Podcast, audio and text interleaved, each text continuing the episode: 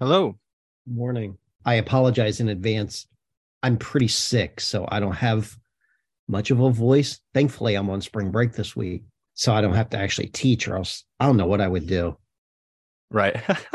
no, no. Well, you sound good to me, and you know, a good gravelly voice would be good for the podcast as well. Um, you know, you, will sound really cool. And thanks again for being willing to meet over um spring break. Yeah, um, no I know that you know it actually yeah, works out. It actually works out better because if this was a typical Wednesday, I have office hours, so I normally would have um meeting after meeting with students. So actually, right, good.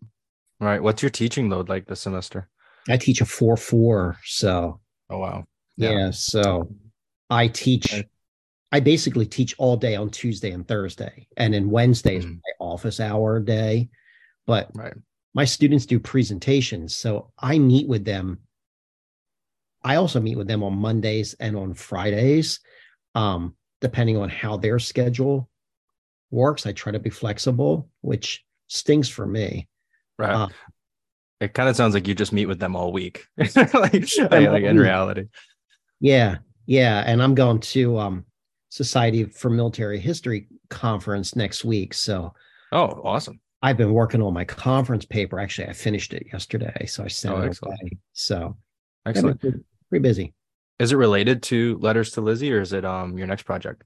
That's my next project. I I wrote a chapter in uh, a friend's book that's coming out later this year. It's about um, Civil War soldier obituaries. Interesting. Yeah, it's really fascinating. So, my plan is I'd like to expand it into a much larger, um, maybe book length uh, project. So, I've been building a database um, and I'm looking for patterns now of the themes that I found in in the chapter that I wrote. I'm now looking for for patterns. Um, how often was patriotism a theme? Um, was religion a theme? You know, more at the beginning of the war, and patriotism later in the war. Does one side um, use one theme more than the other side? So these oh. are things that I'm you know that i'm looking at because i found in, in a number of confederate uh, obituaries you know the, the, references of of repelling the invaders and defending right. soil and things like that i've seen um actually in obituaries from both sides i've seen the flag used um as kind of a connection to to patriotism so it's i don't like using the word fascinating when reading obituaries but it's interesting yeah. um, and it's depressing yeah. reading obituaries you know hold up in a in a room all day and and um, putting them into a database no i remember the first time i read this republic of suffering it was such yeah. a tension because i was like oh this is so cool but it's also so sad like, i could only read like a couple chapters at a time because i was just like oh this is just taking it out of me and then i think they made like a documentary based on it and that was just so, yeah. brutal. Like like as soon as you turned it on it was just this this gut-wrenching letter. That's a really interesting project. Are you doing like data analytics with it? Are you doing like any word processing or are you just sort of combing through and ticking off like okay they talked about the flag they talked about this thing? Yeah so i'm still pretty early in the in the database building so right. I'm kind of tweaking it as i go along. Right now it's just I've identified a number of themes that I saw in the work that I wrote almost two years ago now. Mm-hmm. In my mind, they're going to be sort of the, the big themes that I focus on in, in the larger project. Mm-hmm. But I'm finding as I get deeper into into or, or more into the the database building, I'm finding more sub themes within the larger mm-hmm. topics. So I just actually added a new category where I can just write myself notes because I'm starting to actually, I've read so many now, I'm starting to forget which ones are which. So I'm writing myself notes of of different things within, you know, a particular obituary that I found interesting that I would like to highlight. I really would like to have a research assistant like I had on my Lizzie book. Right. Yeah. Um, but I'm worried that a grad student's not going to pick up on all the same themes that I will. Right. And it means it's no offense to them, but I know what I'm looking for. Um, I just was blessed with the research assistant I had with my Lizzie book. He just was perfect. He just he was perfect. He's actually doing his PhD now. At, he's at St. John's. Oh, cool, cool. Yeah. So I had lunch with him uh, two weeks ago. He was in town, so I had lunch with him. Yeah, so it's nice, and and I really enjoyed working with him. And there's no way I would have ever finished the Lizzie book while I was on sabbatical without him. Right. Well, I, I really noticed in your, I, I read your acknowledgments really closely that it was kind of like it, it's a big project, you know, like only your name ends up on the book, but um, that can often sort of block the, the, the point of view that shows everyone else who was a part of it and undergrads were working on it um and, and and it's funny that you say that sort of how research projects can sort of just continue to like, ro- roll over roll over and you can keep entering different dimensions i was just um i was getting a drink with a couple of graduate students from the ecology department and we were hmm. talking about um theses and dissertations. And their question because uh, i was with another history graduate student and and the question was why are history dissertations so long and at first, I was just like, well, historiography, that's going to, especially in a dissertation, that's going to eat up a lot of it. Um, but also just the fact that you keep hitting those, those dynamics that you just talked about, that it's like, you think it's like, okay, I'm just going to talk about the flag, but then it, the flag has critical delineations along Northern and Southern lines and, and so on and so forth. And it keeps rolling. And, and definitely no offense taken in terms of the graduate student side of it. Um, you know, like, because like we're, here to learn you know that's the whole that's the whole purpose of being in this institution is um and especially working with a specific individual trying to figure out what they're looking for. No i think it's it's tough. It, it's going to take a lot more time but i think it, it'll be better for having you know just your eyes on it. Yeah it's funny when when will that was my research assistant when he and i first met i had in my mind what i wanted the finished product to look like and i tried to articulate that. And then after we finished he's like I get it now. He's like, I had a hard time kind of grasping the the previous summer, you know, what you, you know, how you wanted this to look. And he's like, I get it now. But it was funny because he came one day uh here to my house and we had like a little barbecue and, and he met my my my wife and my kids. And then I took him because Lizzie's grave is not that far from my house. So right. and a lot of the soldiers are buried pretty close to, to where I live. So we went almost like we went cemetery hunting for, you know, quite for part of the day. And I'm like, oh, here's, you know, here's so and so's grave. And in the Bethel Church, which of course is, you know, pretty central to the Lizzie story. Right. Lizzie's buried there, Edward's buried there, uh, William Carr's buried there. But a lot of the people that they talk about in the letters from the community are also buried there. So we're walking around the cemetery and he's like, oh, here's Amy Heritage he's like, I remember her, and here's so and so. And it's just funny. And I just started laughing because they all stuck with him too. And he, yeah, you know, he got almost in a sense, got to know all of these people. Um, and it was just funny because I thought I was the only one that, you know, I really, you know, all these people kind of stuck with me. And I'm like, oh, yeah, this is how all these people connect. But it happened to him too during the year or so that we that we worked together. Yeah, well, and and like the social network is a social network. It's just relationships between individuals, but I think it's fascinating to sort of go to the graveyard and actually see it visually depicted, right? That is sort of yeah. just like, oh, this this is the person that you're talking about. And um in particular, that's why I was so excited to talk to you because especially going through private voices, I've noticed this pattern of the social network over and over again. And actually, for a while, I've been taking notes of all the times soldiers remark on the fact that they went over to another regiment's camp to go talk to a friend, an acquaintance, a cousin, whatever. And I'm interested in it because to me, this is a military camp. You really shouldn't be able to just leave one camp and go into another willy nilly. Yeah. There should be guards sort of stopping you. But I think I, I always really, really wanted to talk to somebody about this because it seemed like I felt like I was the only person noticing it. So when letters to Lizzie came, I was just like, yes, know, we, we have, you know, someone who's actually sort of taken the time to reconstruct the back end of the social network because so often you you kind of get the you know the front end with soldiers sort of they're talking about oh read this letter to you know william dillon read this letter to you know like to take this up over there or i just saw this guy from the hometown or even people that they don't know but are from adjacent regions.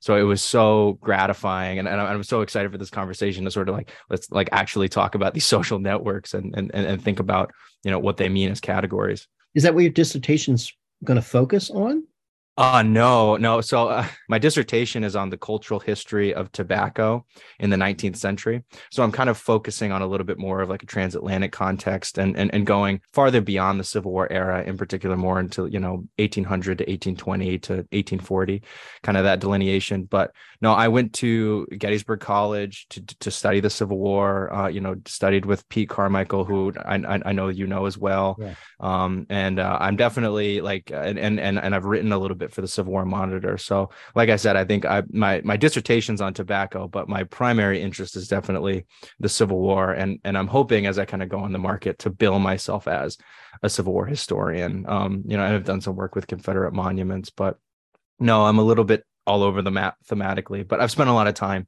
doing Civil War era stuff, and I'm very comfortable um, with the historiography and talking about these different kinds of things. That's really interesting. I'm actually on the faculty at CWI this summer. Oh, are you really? Yeah, yeah. It's it was my number one thing on my professional achievement list. It was the thing that I wanted more than, well, I guess tenure is the thing I wanted the most. Right. um, but after after, after that, tenure, the CWI um, is up there for sure. That was it. Yeah. So the last eight years of my career, I don't really have anything else now to yeah yeah kind of strive for. So yeah. Um, no, I, I remember when I was at Gettysburg, I remember talking with one of my friends who was also big into Civil War history. And that was our well, our dream was just to present at the CWI summer conference is sort of just like we don't want to like pull strings or anything like that and, and, and no nepotism, but it's like on our own merits, we want to come back and present at the CWI. Um, no, yeah. it's such a it's such a great conference. I really love it. I I went in the summer of 2019, I think, and I saw I Gary. Oh yeah, oh yeah. yeah. And, and, I remember um Gary Gallagher's conversation with um with, with, with Pete, and that was sort of that was so illuminating, especially when he talked about methods and, and and things like that. And you know, as an undergrad, I I thought I had it all figured out. You know, how to do everything. Exactly what we said before about being a graduate student. It's just all about learning. Um, but were you one of the students that set up the display? I was. I was. Oh, okay. Yeah, yeah, yeah. How, how about that? I did the. I probably ran into you. Yeah. didn't know you. That's funny. Yeah, yeah, yeah. Well, and, and I think that's another thing I just love about the Civil War era studies community. It, it is that it is so small and sort of tight knit.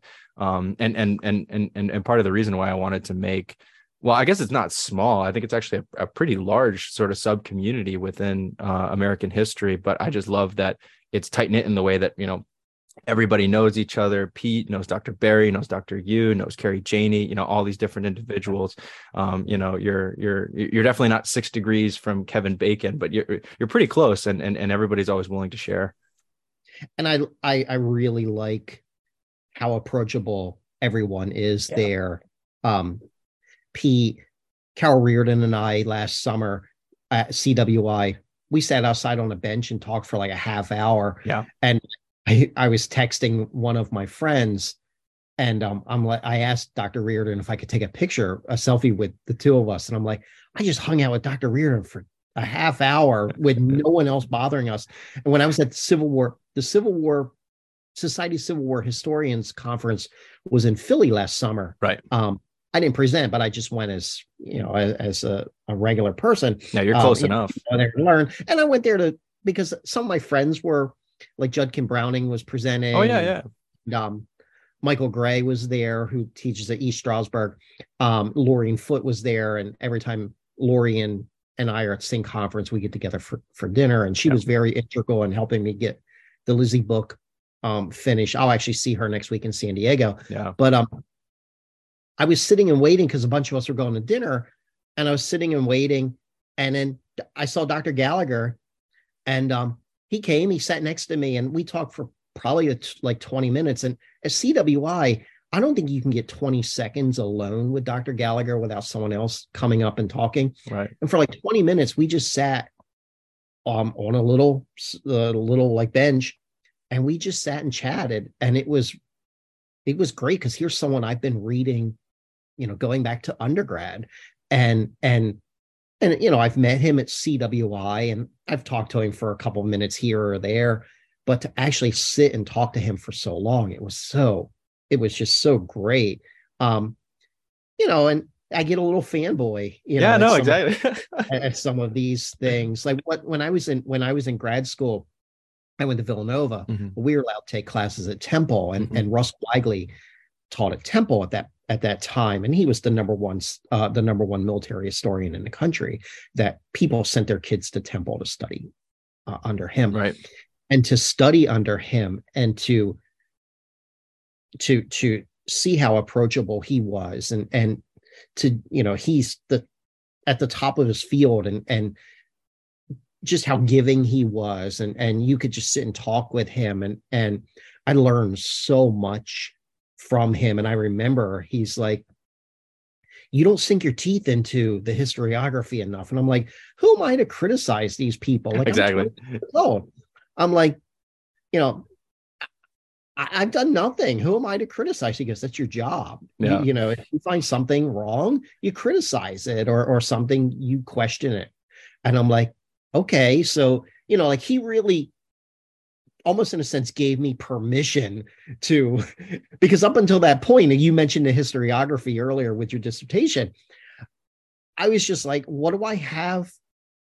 What what right do I have to criticize Right. someone else? You know, Right. And I think especially like as as you do more of the work, you kind of realize like, you know, the amount of work that it goes into it. And and I personally get uncomfortable with that sometimes. It's sort of just like I know that you put in a ton of work on this too. But um no, I I, I absolutely feel you about the sort of like pseudo fanboy um energy ar- around a lot of the Civil War figures. I remember um when I was it when I was uh, you know calling different places where I wanted to go to graduate school, I got like Mark Smith on the phone and I had like a 15 minute conversation with Mark Smith. And of course, you know, I, I I'm huge into sensory history, especially relevant with the tobacco stuff. And you know, Yeah. I had kind of the same feeling. So it's like I say never meet your heroes, but I feel like in and and maybe they're not your heroes, but I feel like in Civil War history, it's a pretty safe bet that you're probably actually going to have a pretty good time, you know, meeting Yeah. a lot of the um the, the the historians that you really revere and admire. It was even like when I met. It was like when I'm. I'm sorry to interrupt. It was even No. like when I met Steve Berry. At I I'd never met him before until CWI in 2019, and I did the dine in with him and chatted with him, and then he and I we sat like in the little lobby there, you know, at, at during one of the breaks at CWI, and we just chatted. And I told him all about my Lizzie book, and and at that point it was just an idea Mhm. in my you know rolling around in my brain. I had done a presentation on it at, at Society for Military History. Right. But um I had very little written. I was still shopping around for a publisher and Mhm. and um, he was really interested in it I think because of private voices, you know, and and and the the quality of the letters I, I was trying to explain to him because he had done a presentation as you were aware he did a presentation about the letters and private voices um um uh, at the CWI that year Yeah. and um as he was presenting i'm like oh yeah i'm like the letters that i'm reading are pretty much in line with what he's talking about on stage Yeah, you really can't go that far. I mean, as you know as well, you really can't go that far in private voices without sort of finding these networks. But I think what can be so frustrating about private voices, and I think why Letters to Lizzie is a really good complement to private voices, potentially, if anybody wants to use this, you know, the the two in conjunction as a pedagogical tool, uh, is that, uh, like I said, you don't get the back end. You you you only get one sort of author within the network. And we definitely do have larger collections that that that do kind of get to those dynamics but um, letters to lizzie kind of like actually hones down on the social network and explains the connection between all of these different groups. And that's that's what always fascinated me and i know you have a ton of questions that we need to get no, to. no, that's that's really what fascinated me about the the collection. I, I actually was introduced to the collection when i was an undergrad i used to volunteer at my at the local historical society which now i'm the president of. Right. Um, but i volunteered there when i was an undergrad and i worked in the military room you know cataloging the military items that we had and sometimes i'd hang out that was in the museum and sometimes i'd hang out in the library with the with the librarian and and mrs holly edith holly she had been the librarian going back to the i guess the late 1960s early 1970s she just was a remarkable human being. She, I, I, I tell people Mrs. Holly passed, I don't know how many years ago now, maybe 10, 15 years ago, something close to that. And I tell people I've worked with a lot of brilliant people in academia. Mrs. Holly would rival any of those in the amount of knowledge that she had. She was so sharp. Even the last time that I saw her after she had retired, mm-hmm. she would volunteer at the library. And I would see her and like, oh, Edie. And I would ask because I would always have questions for her. And then when I saw her, I would just unload, you know, because that it was much easier to me having to look them up because she just knew everything. Mm-hmm. And she just was such a, a, a wonderful person and, and just this this wealth of knowledge. Um, and she introduced me to the Tom letters mm-hmm. and to the Lizzie letters. Um, and I used the Lizzie letters for my senior seminar paper um, in undergrad. Mm-hmm. And then I was supposed to use uh, the letters for my master's thesis when I was at Villanova, but this is recorded, so I won't explain. I won't go into any, you know, more detail. It just never happened. Sure. But my idea was that my master's thesis would be a much shorter version of what the Lizzie book ended up being. And then because that didn't happen, because I had a falling out with the chair of the department, I just put the Lizzie stuff on hold for years. Mm-hmm. I just put it on the back burner because I kind of lost the passion for it. And then after I had gotten hired uh, in academia, I started looking into the Tom stuff. The Tom stuff was really only just supposed to be an article because, as I mentioned in, in the Tom book, the Historical Society only has 31 of Tom's letters. So I was just going to write a short article on him. And as I was as I was working on it, I had gone to the Richmond battlefield with my first wife, and we took a tour of the Richmond battlefields with um, Bobby Krick. Yeah. And um, he emailed me at work and he's like, Hey, I know you're working on Tom Howe. And he's like, Do you know that there's stuff on eBay related to him right now? And I'm like, What? So I went online and I saw that there was, it was a very large collection and it was Lloyd stuff because that's who Tom's sister marries. She marries Malcolm Lloyd and it was transcribed copies of the how of Tom's letters, but letters that the Historical Society didn't have. So anyway, I ended up getting the Tom stuff and then decided to, you know, to work it into a much larger, a much larger project because uh, when when Edie had introduced me, when Mrs. Holly introduced me to the collection, she's like, this might intrigue you. You know, this guy was 17 years old and and he's an officer. And I'm like, oh wow. And at that point, I mean, I'm an undergrad and I didn't know as much as I surely as much as I do today about Civil War, but I knew there weren't a lot of, you know, underage officers in the war. Um, no. so that's really what, you know, kind of first connected me to to him you know, so what I ended up doing with the Lizzie letters isn't exactly what I have thought with with uh, my master's thesis, but you know, I think that the core of it is uh, of of what my master's thesis was turns in turned into sort of the core of the book. Um, but I always, after I finished my Tom book, I was like everyone, I'm looking for a new project, and and I thought, well, I'll revisit the the the Lizzie collection, and then I originally, actually, on my bio at West Chester, I think it still has it written that I was working on a book about the um about Hurffville soldiers, four. Hurffville mm-hmm. soldiers in the war, or something like five Hurffville soldiers in the war, because that's originally what I was going to do. And then I had gone to lunch right. with one of my colleagues, who I'm very good friends with, and um, um, he's working on his new book, um, he at that point was starting uh, to work on his new book, and I told him about the the Lizzie collection, and I said, "I'm either going to focus on these couple soldiers, or I'm going to tackle the whole collection." And he's like, "He's like, I think the right. whole collection is probably more interesting." Because I was telling him all about it, and I said, "It's it's," At that Mhm. point, I didn't have the exact number of men that wrote to her. And I said, I think it's like 14 guys. And um, he's like, that might be more interesting. And, and that might give you a little bit more flexibility in what you can do. And I'm like, yeah, I think you're right. So then I decided to dive into the collection. And um, at that point, I had reached out to Kent. Um, I always like to at least have a publisher kind of in mind.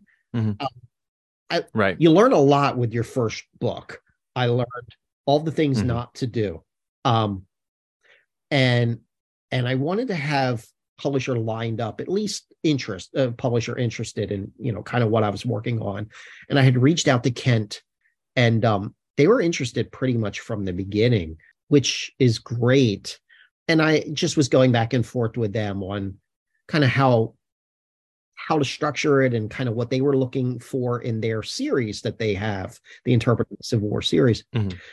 Right. And then, yeah, I just worked all summer trans or photocopying all the letters and reading all the letters and making myself notes and then really realized what I had here and thought, well, I'll do a presentation on it.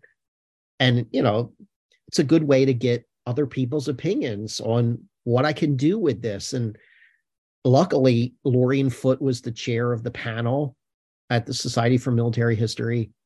She, you know, really saw the importance of this collection. And I remember we went to dinner afterwards and after the presentation, uh, and, and it wasn't just two of us, it was um, um, probably like, I don't know, eight or 10 other people too. And we just, we were Right. walking back to, um, to the conference after dinner and, and she's like, you're going to publish this, right? And I'm like, yeah, at some point. And she goes, you really need to publish this. And, and, um, she was really sort of the one pushing me and, and, and she wrote recommendation for my sabbatical, um, with Judkin Browning, um, um, who's the editor there. He's the editor there, Uga, uh, at Georgia University Media Press. Yep. Um, Yeah. Because at that point he wanted the book too. Right. So yeah, I've just been, you know, I was, I just was really fortunate with kind of the how both books, you know, lined up. I, I think one of the questions, you know, that you asked sort of toward the end was, I don't remember exactly where it was now, but uh, yeah, the projects that I focus, I, I focus on individuals, social histories, and Mhm. I like stories. And one of my students in my, I've been teaching for 24, 25 years now. Um, they'll all tell you I'm I'm a storyteller. I Mhm. think it's what makes my classes interesting and and you know keeps my students connected to the class and, and interested in the class. And I like good stories. And I think the Tom letters enable me to tell a story, an interesting story that I think people can connect to. That, you know, here's this young, like, you know, young man who comes from this family with a rich military tradition. You know, he's, he's from Right. you know one of the most well-to-do families in the area where I live and he wants to prove that he's a man that he's that next generation who's going to step up just like his grandfather did in the war of 1812 and his great granddad did in the revolutionary war you know it's his role now it's his time now to stand up and because you know his father has now passed by this point in 1859 i think he took it upon himself that he's the man of the family even though his brother josh who's still at home is older his other brothers had moved away at that point. The older older brothers had moved away at that point. But he took it upon himself that he was going to be the man of the family and and the war was really sort of that that way of you know transitioning from boyhood uh to from boyhood to manhood. So i think it was a great story to tell. And unfortunately you know it's tragic. It has a tragic ending. And i think the same thing with lizzie. You know i i, I think all of us have friends. We have a core group of friends. And imagining you know that that we have another instance like the civil war or any war and we all go away to war you know, we not only want to stay connected to home, but we want to stay connected to each other. And how do we do that? Yeah. You know, well, at that point, they didn't know how to write to each other. You know, they don't even know where each other are. They don't know if they're alive, if if the other guy's alive. And and she's the one who keeps them connected. And I think it's just it again it, in my mind, it's another fascinating story that I think a lot of us can connect to because we can imagine this group of friends who all know each other from church or you know from Sunday school who all go in their separate directions but they all want to stay they all want to stay connected. Absolutely. And I, I, think we don't even really need to imagine um, what our group of friends would do in these circumstances. We just passed through the covid-19 yeah. pandemic. And i as you were talking about it i thought about that and i thought about the bubble we all had the, for that period of time we all had our individual bubble of people and individuals that um, it was encouraged to interact with them due to sort of the deteriorating mental health in a lot of different areas that you know everybody would gather out in somebody's backyard for a barbecue or something like that. So i think there is something very very human and and and grounding in that experience of of everybody getting together. Um but i think i yeah, I, I, think I want to continue sort of thinking about this um, social network uh, and, and obviously connections drawn between the present and COVID and, and, and relatability as a story. But I want to talk a little bit more about the social network as it occurred yeah. during the Civil War era. So, could you, what do you define as a social network in terms of this book, Letters to Lizzie? What does it mean to be a part of a social network during the Civil War era? In my mind, it was about them maintaining those relationships that they had built in the years preceding the war, in the years leading up to the war.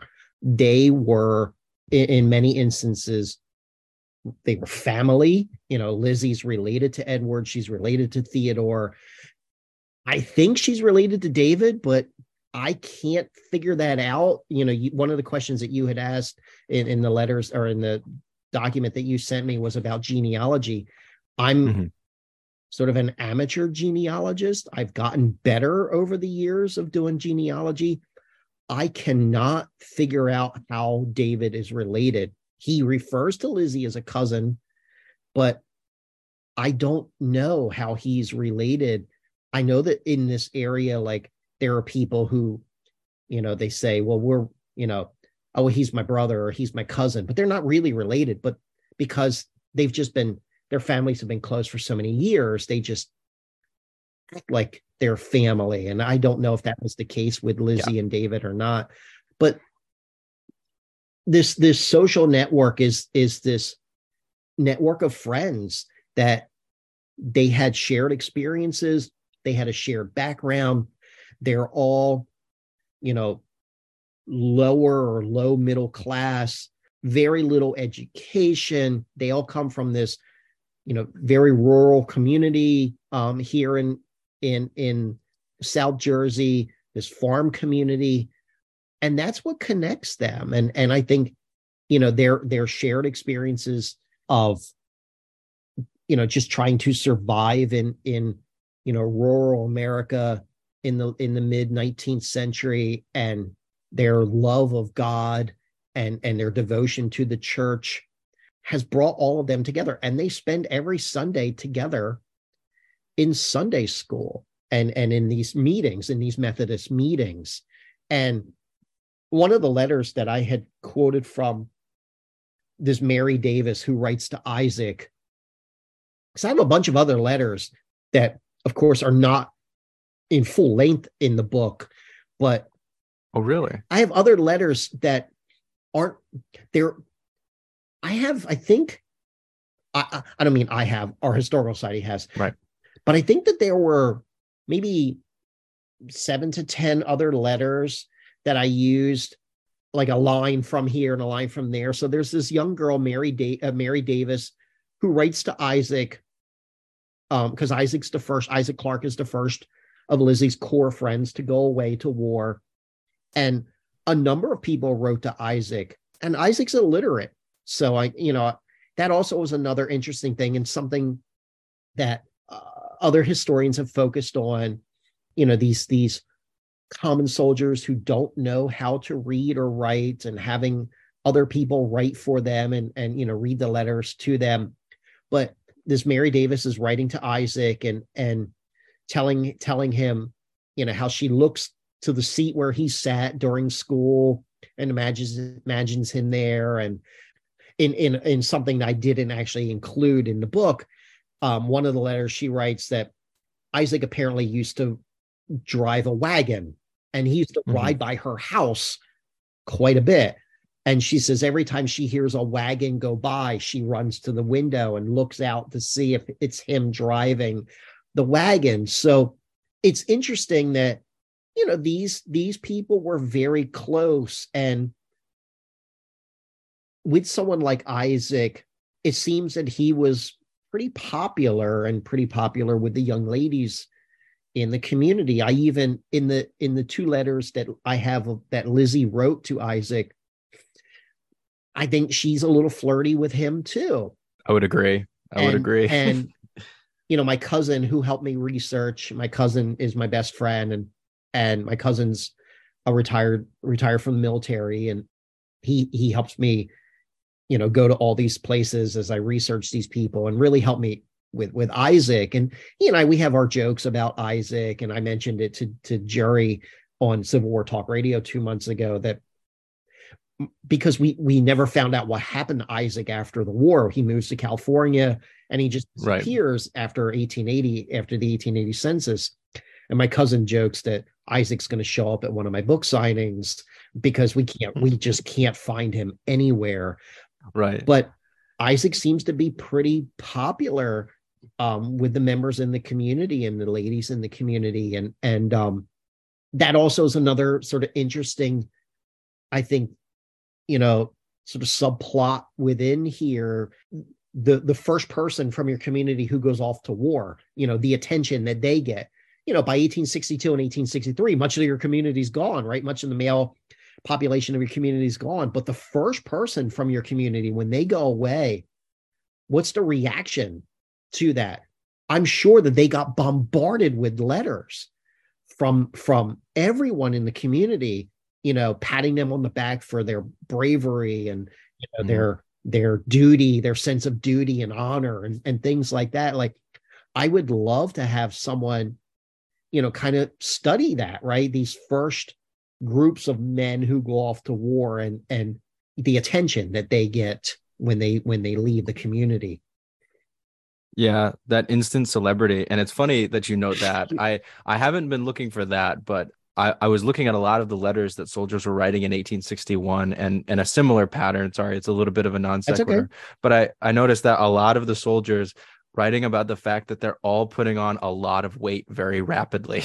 that's that's kind of the one thing. It's just like I'm getting very fat, like April to May of 1861. They're, they're all reporting that, you know, this is probably the first time that they're getting those consistent rations. Yeah. And as we know, Civil War rations are very, very fatty and and and heavy on the calories. Of course, Confederate soldiers, that's going to change drastically over the course of the war. But it's really interesting to have a illiterate soldier, you know, you imagine the problem that it throws Isaac into at the beginning of the war that now he's receiving this overwhelming tide of letters from his home community. He's enjoying this popularity that he perhaps didn't enjoy before, although it seems like he was still kind of a popular inter- individual around Hurffville. It's Hurffville, right? Hurffville, yeah. That was my concern going in because I grew up in New England, so I know in in terms of a lot of Massachusetts towns, they have some tricky names. So it's it's Bill Billerica, not Billerica. Yeah. It's Worcester, not Worcester. So when I saw, I thought at first I thought it was Hufferville. So I'm happy that you know we're, we're starting out with Hurffville, the correct pronunciation. And of course, Hurffville is the place that Lizzie is from and where most of the correspondence um, emerged from, and, and and the Bethel Methodist Church as well. So Hurffville, New Jersey. But I think your and, and Isaac's story and, and just the kind of larger letter network in general kind of raises this really interesting fact that you know they don't know how to write letters but that kind of goes to a structural level too right? That you read other edited collections from you know what i call hyper literate soldiers like francis barlow or, or, or joshua chamberlain and they're writing to one correspondent usually their wives and they're doing it in this very structured proceeding carefully 19th century fashion. And that is obviously what dominates a lot of these edited collections uh, that you see. And, and, and I mentioned in one of the questions, as I was looking for your book in the UGA library, I was just surrounded by these kinds of books, right? And, and they all look very, very similar. And I think that's one of the really unique features of both of your books, but Lizzie, Letters to Lizzie in particular, because it reveals this group of individuals who are not only illiterate, transitionally literate, semi literate, whatever term you want to put on them. They also are not literate in terms of the structure, the structural format of, of the, how you're supposed to write letters within these 19th century conventions, that they're not following, they don't have the education that the other more famous correspondents have. And I think that's just what makes it such a unique network. And I even think that goes into who they're writing to as well. They don't have just one correspondent that they pour out their soul to. They're definitely writing to Lizzie and each other. And I'm really interested that this social network is not just 16 individuals. You didn't just include all of the letters that you found, there's even more peripheral networks going out to other people. Are there even more in addition to, I think you said Mary Davis? Are, are, are do you think this is an even larger network? So I, there are a couple letters from Mary Davis. There's uh, John Heritage, who's Amy Heritage's brother. Um, Amy is is one of Lizzie's best friends. I think I quoted from his letter in the early part of the book, and then there's the letter. I have a letter from Isaac. No, sorry, Jacob to Isaac, where Jacob is writing that they all toasted. I think I quoted they're all they all toasted Isaac. Uh, they all had a drink of ale, and then I, I, think I mentioned in the book that you know within a year, every one of them except for uh, Jeremiah Pearson um, had joined the military. So yeah, there's these other other letters I think there was someone else too. Gosh, I'd have to go back and look at my notes. They're the the ones that come to mind, right, uh, very quickly. But yeah, there's these other people. I just didn't. I one for for for space because I'm only allowed so many words, right, in the book. But also, it, it's really about kind of weaving the story. And even when I was on Civil War Talk Radio the other day, or sorry, a couple months ago, Uh, Jerry asked me about the one letter that I bought off of eBay that was written by Isaac, or sorry, written by David. And and I re- I, I mentioned in the in the preface of the book how now I wonder how many more of the letters were broken from the from the collection. And and Jerry asked me, do I think there were more letter writers? And I said, I hope not. Like, I can't imagine having to weave another person into the narrative, like trying to keep track of 16 different men and who these 16 different men were and to get used to the just the nuance of their writing. And where isaac's letters are written by a different person every time. So it's a whole nother set of you know writing that i have to get used to because some are very well written others are not. So i'm sure you see it in, in private voices all the time right? You get used you know you you read five letters written by the same person you're like okay I can understand now. I can differentiate between what's an E and an I. And then you go on to the next person and you're like, wait, what's this? And you know, it drives me, it it enraged me at times. I wear glasses now because of these letters, because I read a lot of them with a magnifying glass. And I would I would take pictures and send to one of my colleagues at work who was he was my former professor. Um, he's now my colleague at West Chester. I would send pictures and say, "What do you think this word is?" And then you go, "Well, send me send me a much larger picture of the letter." And then you know, he and I would through texting, we'd try to figure it out, or we'd get together in my office the next day and we try to figure it out. You know, the, just eh, my poor copy editor. I feel so bad for them because there were so many misspelled words in the book and the copy editor would say he he would write notes to me in the margins. Well they spelled this word this way earlier in the letter and now they spelled it this way. And, and i would you know write back in the comment no there's no rhyme or reason how these these people write.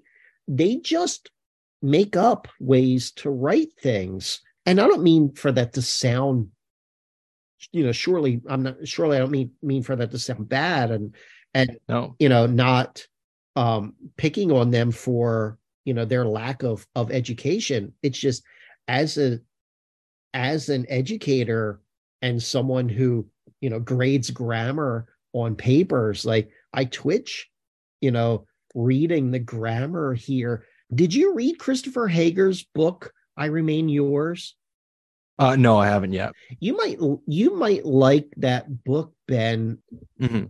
It really helped me understand letter writing during that period and and he was very gracious in writing a, a blurb on the back of my book on the Lizzie mm-hmm. book.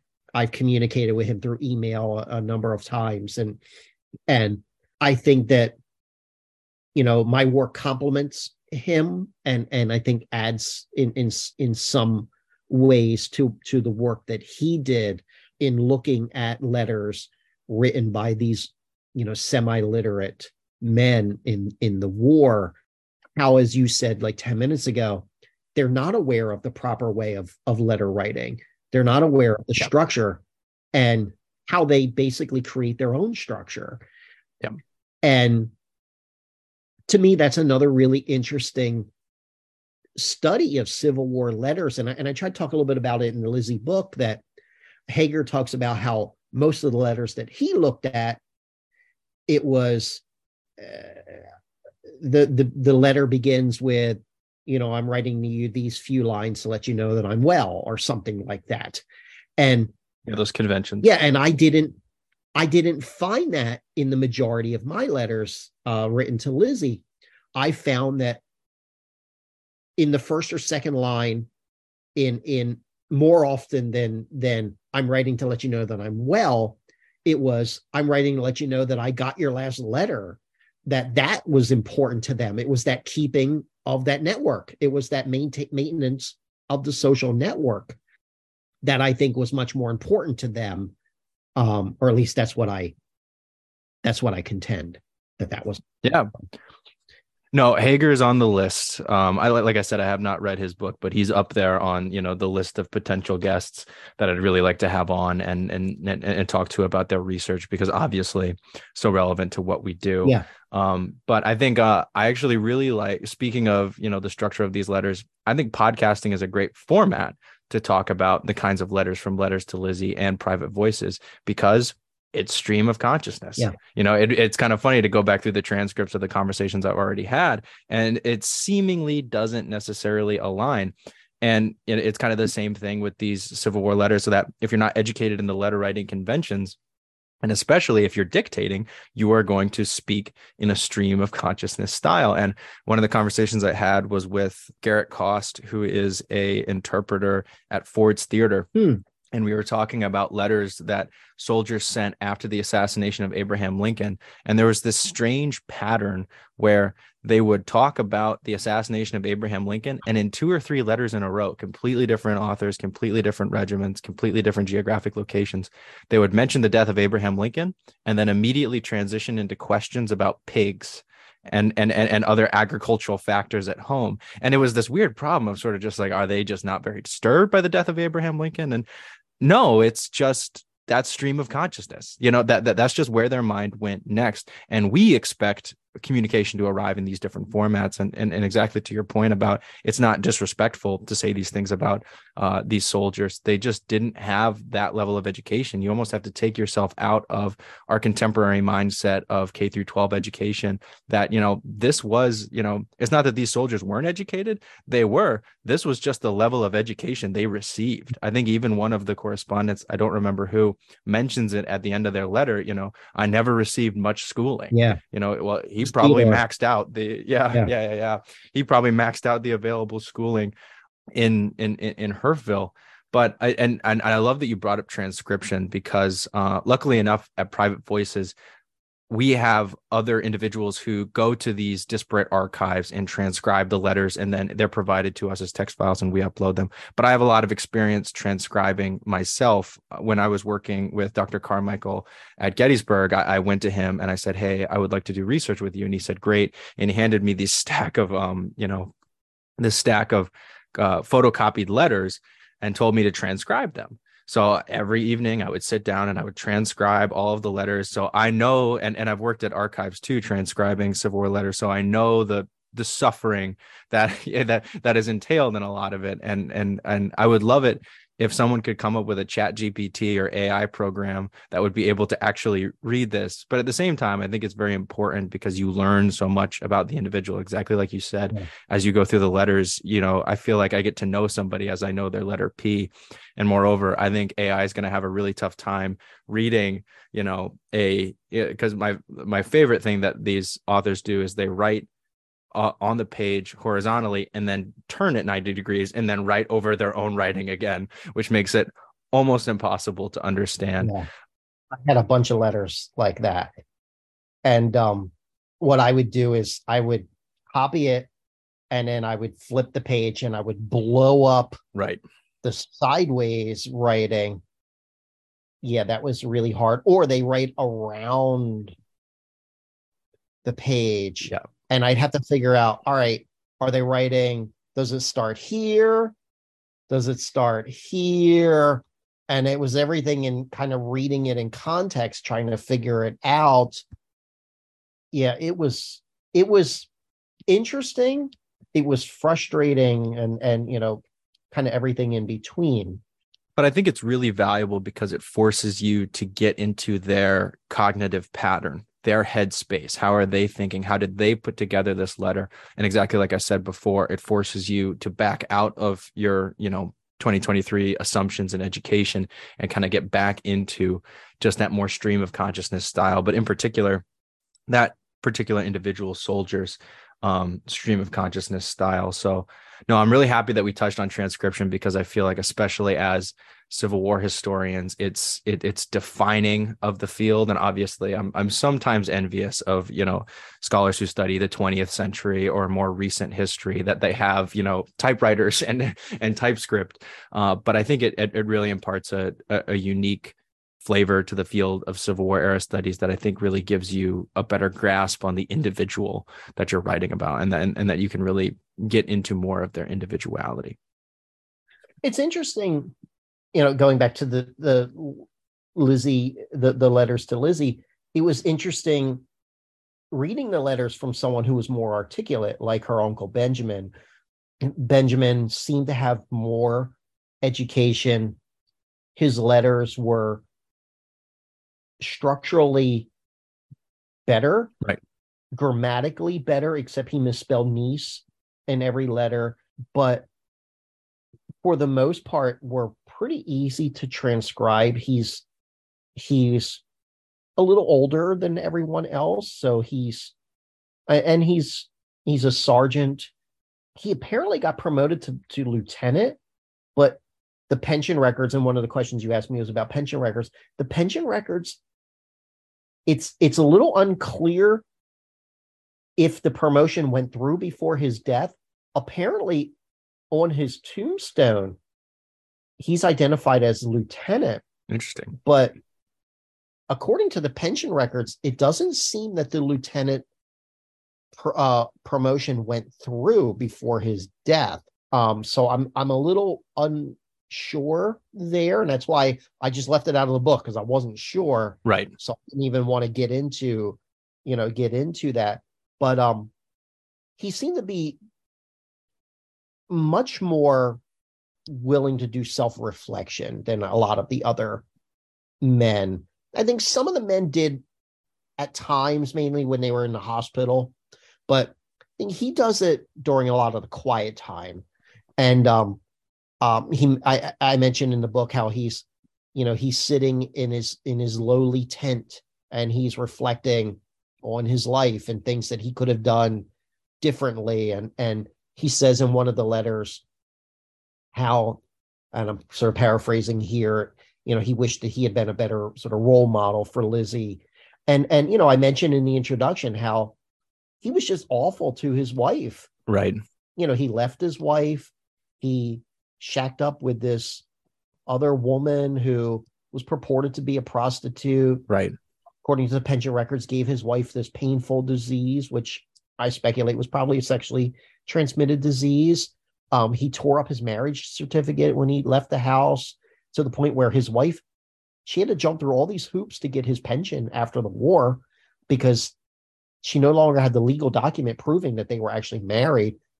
So, given by what I know of his background and then reading his letters, it's like two totally different people Mhm. because his le- uh, his background makes him seem to be this just awful human being but his letters are actually really sweet to Lizzie and he really seems to love her and and is very appreciative of all the letters that he gets from her and and I think that he realizes sort of the mistakes that he made in his life the more that he's in the field Yeah, well, and Benjamin is also the correspondent who has the more long form discussion of battle. Yeah. Correct. I, he Yeah. talks about I still see my, my my comrades on the ground. I still see them wounded and in agony. He's definitely the most articulate of all the correspondence and to me, at least, the most interesting for all of the reasons that you described. He has this checkered background. He's described as a sporting man, which is is not necessarily a, a bad moniker in the 19th century, but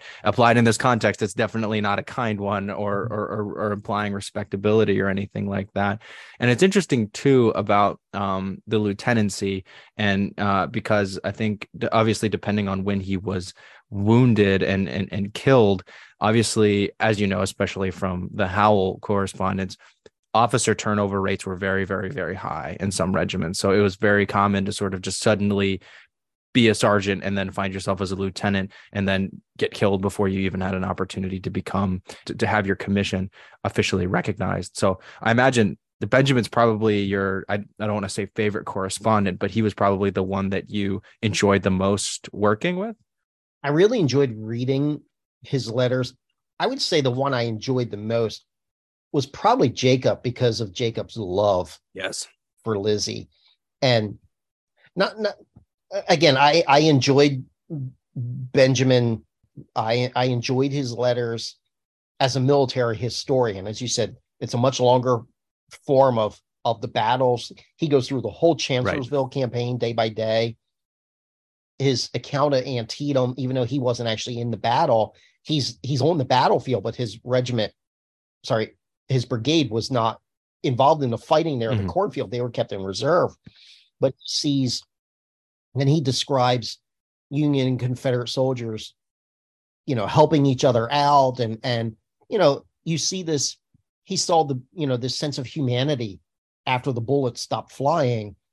That there was no more blue and gray. Mhm. It was man helping man, no matter what the color of the uniform was. And and I thought that that was at the end of the day, you know, although this civil war is the most Right. uncivil of wars, there is some humanity left in these men at the at at the end of the day. And um, I think he saw it, and I surely saw that through his eyes, um, you know, or through his writing. But I, I think that the Jacob letters for me were the ones that entertained me the most because Jacob is so in love, and I can imagine being, you know, this this young man who's 19 or whatever he is at this point, and you know, he lived with Lizzie before the war.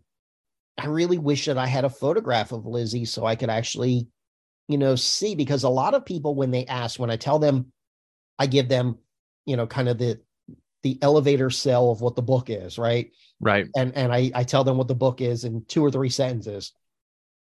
And every almost every time I get, wow, she must have really been beautiful. These men must have loved her. I'm like, well, I don't know, but I don't know if they all love like are in love with her. They love her, but Jacob is clearly in love with her. Yes. Romantically, romantically interested for sure. it's really i think the biggest contribution that i got from the reader of the manuscript that they wanted me to add they wanted me to add a section about male female friendships during this period. Yes. and and i'm very grateful that they asked that because i think it made it it made that section of the book stronger. And it just was not something that was really on my radar. I didn't really think about what was what was the proper decorum you know um, in in these male female relationships or friendships. Because you surely think about it today right? You know you you kind of know where that line is and you don't cross that line. There was a very clear yeah. line in the 19th century. You don't talk about anything that's that evokes emotion you know a man is invulnerable i guess is really the, the best thing in the mm-hmm. 19th century a man can't be vulnerable to a female unless it's a female that he is romantically involved in uh, or involved with mm-hmm. um, yeah and i think that that after understanding that and, and doing quite a bit of reading and trying to figure it out and luckily that the literature was you know some pretty good literature out there that i could you know kind of get into and and come up to my own conclusion. But I, I i really after having that sense of where that line was jacob way past he crossed that line you know went way past that line. I think a lot of the others get up to that line. Right. But don't go over that line because I do think that Bill Chew may have had some kind of feelings for her at times, but he never crosses that line. And I know that none of them ever read that Miss Leslie's book of behavior that I talk about in there. Right. But of course. I wonder how they is that something that was was just expressed through conversation? You know, this, this is how a male and a female talk right. to each other was it something they learned about in in in church? You know that was discussed maybe by their parents? Like i'd love to know how that was articulated to them because apparently jacob missed those days uh, didn't have that conversation.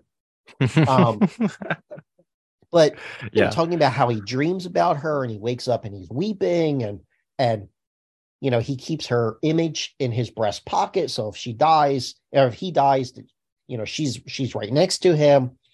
And in the end the last letter he writes to her after she gets married and you know he's like i'm not going to have any you know you don't have to worry about me having any feelings for you. But then in like the next sentence right. or two sentences later he reminds her of their last kiss before he left to go to the military. And i always wonder like john her husband when Jacob comes back, apparently they all stayed close because Lizzie and John, her husband, they stand up for Jacob when he gets married a couple of years later, uh, a few years after the war in, in 69, in 1869.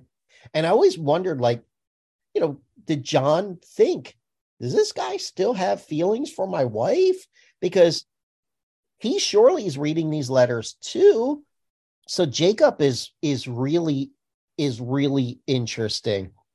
There are times when I wish that I, you know, could build a DeLorean and go back in time and um right and, and meet these guys because I would love to you know, I, would love to talk to Jacob.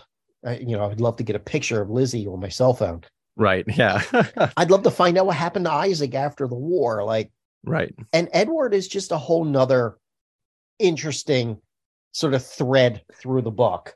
Oh no, no, I love Edward's story, um, and I definitely want to hear you sort of rehash it because I think again, it kind of gets at what a female friendship was during the Civil War era. But I have to imagine that Lizzie and her husband are going to go to William Chew. It's it's Will it's William, right? William Chew or or or Jacob or, or Jacob. Yeah, I, I, imagine that they want to go to Jacob's wedding to make sure like you're married now. like, like, like, like anything, it's, it's all cut off. It's finalized. Yeah, but I think of um Dr. Berry's argument um in you know all that makes a man that oftentimes and so in a weird way.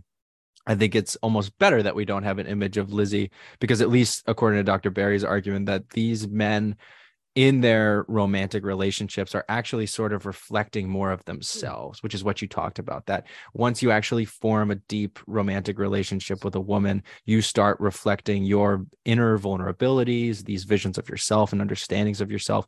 I think he almost compares them to mirrors a lot of the time. So, in in in a weird way, it almost did, does, doesn't even matter who the individual is. It's just sort of this mirror opaque mirror that men can sort of reflect themselves in. I think one of the individuals that berry talks about in all that makes a man um never actually formally met the woman that he was writing to never saw an image of her but fell madly insanely in love with this person. So there there, there is definitely something very interesting going on when you kind of skirt the line between friendship and flirtation. And i and and and, and i would agree with you having read the letters that it definitely you can kind of see them making their gambit and trying to sort of lasso lizzie into a um, more formal uh, romantic partnership with them. So on that vein and kind of picking out a little bit more of the differences between you know friendship and romantic relationship you you talk about um sending a kiss um, and and and but and and you also talk about images. So and, and you and you kind of already addressed this a second ago, but could you go into a little bit more detail, kind of you know the protocols around flirting and how did you kind of get a feel for the soldiers riding that line in the letters? I do think that I, I got a sense in some of the letters, you know, that the soldiers are are are flirting with her or or hoping to crack that door and open that door where maybe she can cross that line in the next letter. Bill Chew surely writes a number of times asking for an image of her. He writes, you know, that he would he would see Edward or he would see Jacob, and and because they're in, he and Jacob are in the same regiment, and he would look at the image of Lizzie and and imagine her sitting there and hanging out with them and what they would talk about and things like that. But the sending the kiss thing was was really interesting because I, I remember having this conversation with my wife as I was writing, you know, that that little section in, in the introduction. And I'm like, this is real flirtation. And she goes, it, it, that's real flirtation. She's like, you don't send a kiss to someone you know, maybe like your brother or something, you know, your sister or something like that. But to someone who's not your sibling, you don't really do it in in in sort of this harmless way and and maybe i'm looking at it you know with my through my 21st century lens because i'm sure if i you know texted my friend i'm sending you a kiss i'm sure that my wife would have you know yeah some some issues with that which you know right. i would absolutely agree with her having right. issues with that and you know here's lizzie you know sending a kiss to some of these to some of these men and and and i write in the book you know how i think even lizzie at times breaks these rules but it's it's it's sort of a gray area for me because I mean, Lizzie, as as you know, you've finished the book. Lizzie marries her stepbrother, mm-hmm. so she's living with them at that point. I don't know if she and John are sort of romantically involved at that point. I don't know when they actually get to that point. It seems to me it's sometime around 1863, mm-hmm. but I don't know if it's earlier than that. So when she's sending kisses in 1861 and 1862, is it that she's sort of looking at these other guys as potential suitors? And then, you know, something happens that she ends up, you know, gravitating toward John in 1863 and marrying him in February of 1864. That I'm not sure of because I don't have the evidence there. I can just speculate. Right. But I surely think that you know she does cross that that line there in in flirting with them. And I don't know if it was just in her mind a harmless thing where you know she just wants to do it to keep their morale up or if it's something more you know that that you know she really does have feelings for them and the actual kiss kiss of jacob before he left i really wish that i could go back in time and see what that kiss was was it just a little right. a peck on the cheek you know a little peck on the lips and if it was, you know, well, maybe that's just sort of a friendly goodbye, right? Or was it Right. something more than that? Not to be too graphic, you know, but Yeah. Was it something more than that, which would have implied to him that that this was that she was interested in him more in A more serious in- bond. right in a Yeah. serious way, and that's never defined. So I don't know. Right. He just says a kiss behind the old granary.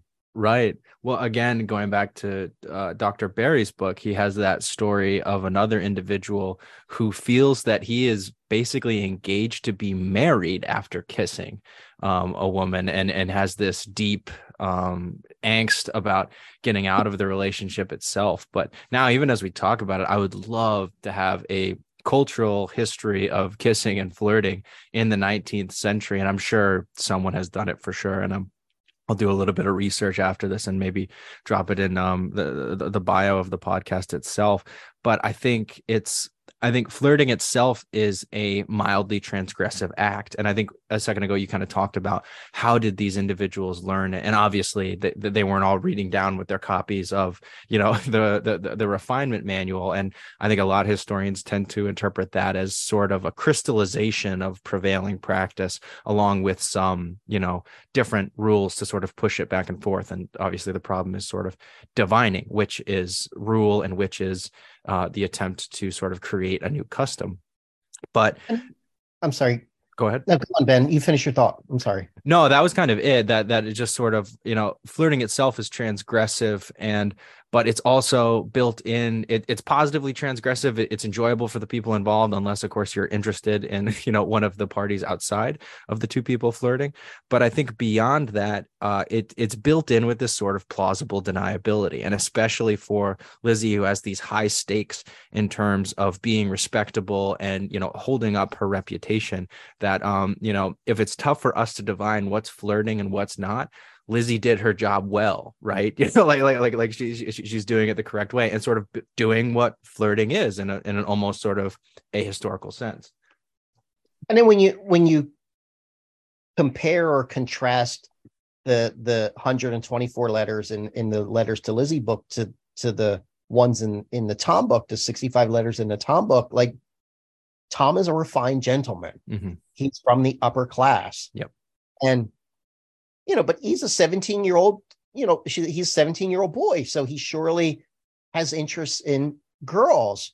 And he writes about his Gertrude Browning, um, m- most of all, um, and and um, Mary, um, the heck's the other girl's name? Gosh, my mind just went blank. Anyway, he writes about this other girl Mhm. who, um, I can find it real fast, who I think he has some kind of interest in, right. But there's no evidence that he wrote to either of those young ladies Mhm. uh, during the war or that they wrote to him during the war. And he just kind of asks he asks for information about them through his siblings. Right.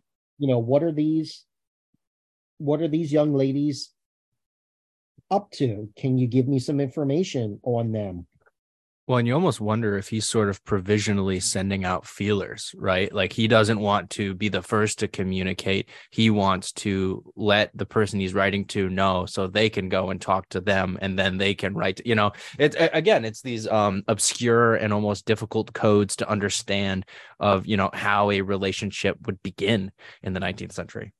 yeah mary harbert that was her name Okay. It's interesting because i was i was in one of the local cemeteries and i forget whose grave i was looking for. I was looking for tom's teacher's grave mr uh fewsmith william fewsmith. Mhm. and i was walking around i found mr fewsmith's grave and not that far away i found gertrude browning's grave. And i'm like oh my gosh he, this is the girl that tom you know wrote about quite a bit in his letters you know never really kind of putting it together that where she was buried or you know kind of what happened to her after the war. Um after that i started to you know look up look up look her up on ancestry and things like that to try to figure out what happened to her.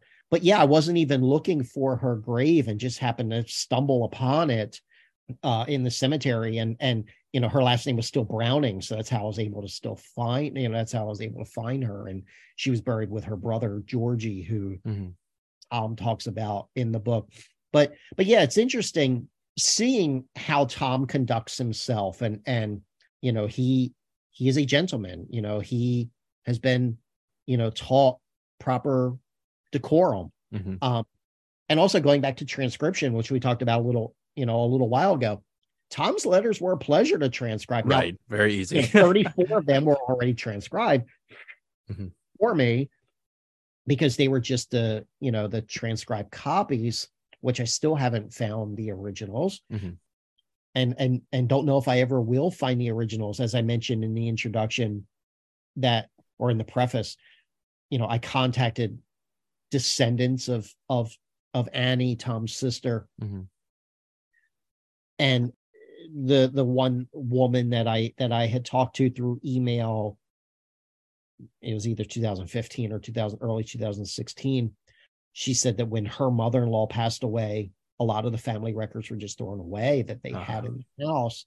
So I don't know if Tom's letters got thrown in the trash, which I hope not. I hope that yeah. they're in someone's archive somewhere in a trunk in an attic or in someone's right. safe, something like that. And that, you know, they they end up in, you know, your private voices collection or right. my historical society or something like that, that they're not on some garbage, you know, pile. And unfortunately, you know, that happens. People don't understand what they have. They don't understand the importance of these things and and and and it's what makes something like eBay, I think, so interesting as a resource for for us as his, historians because the only time that these letters in private collections pop up is when someone sells them right. and i think it's what it what makes this um it's called spared and shared mm-hmm. website so interesting uh the the founder of it was on civil war talk radio maybe two years ago now something like that and when these letters come up for sale on eBay, this guy transcribes them and puts them on this site. Yeah. Because they basically just go from one private collector to another and they never see the light of day. Right. So as as historians who are looking for letters of, you know, from specific regions or specific regiments, we never would have access to these things. And and I think this site, just like the one that you guys have there at, at Georgia uh, with Private Voices, is a huge uh, resource for for people like me and you know people like you and and and others you know in in in in graduate programs around the country because these are rich letters that will never will never be used. Yeah. Um, and will never, you know, fully tell us the stories of these of these individual soldiers. So I love that site. I go on there quite a bit and mm-hmm. just type in, you know, New Jersey to see what letters are from what New Jersey companies or or I type in family names to see what's up there. And and I think, you know, just like people do with with your site there at Georgia. Civil War era studies has to be perhaps one of the strongest, if not the strongest, fields in, in, in, in digital history. I think you know you could very conceivably write an excellent dissertation on the common soldiers of the Civil War in Australia and never leave Australia. You know, yeah, that is that there's so many resources, and I had actually never even heard of this, you know, uh, found and or um this spared, web, and shared. spared and shared website that um and and I think it's uh it, it can almost be frustrating that it feels like there's a different digital online resource for civil war records popping up every and and I even I've heard rumblings that there's efforts underway to digitize all of the court martial records of the Union Army all of yeah. them and it's sort of and and that and that would be fantastic but there's just so much uh, material out there and and and you're absolutely right it does make it so much easier um, for anybody working on the civil war era to, to to access the resources and and and get working on them right away which i think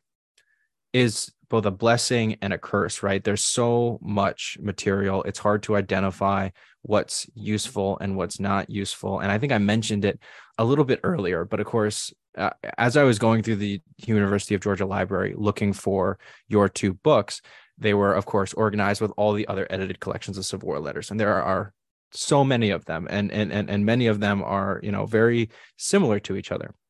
But what you have managed to do is to identify two genuinely unique and novel collections of letters. You have a 17 year old officer who, as far as I know, I think that's probably the only example of a published uh, collection uh, uh, of its kind. And obviously, as, as, we're talking about right now, Letters to Lizzie is very prevalent in the primary documents, but it has yet to be sort of elaborated on by historians. So, my question to you is as someone who's pulled together these these very novel and, and and and unique collections that are genuinely important and contribute much to the historiography. What to you makes a good edited collection and how did you identify these two genuinely novel and innovative groups of primary sources?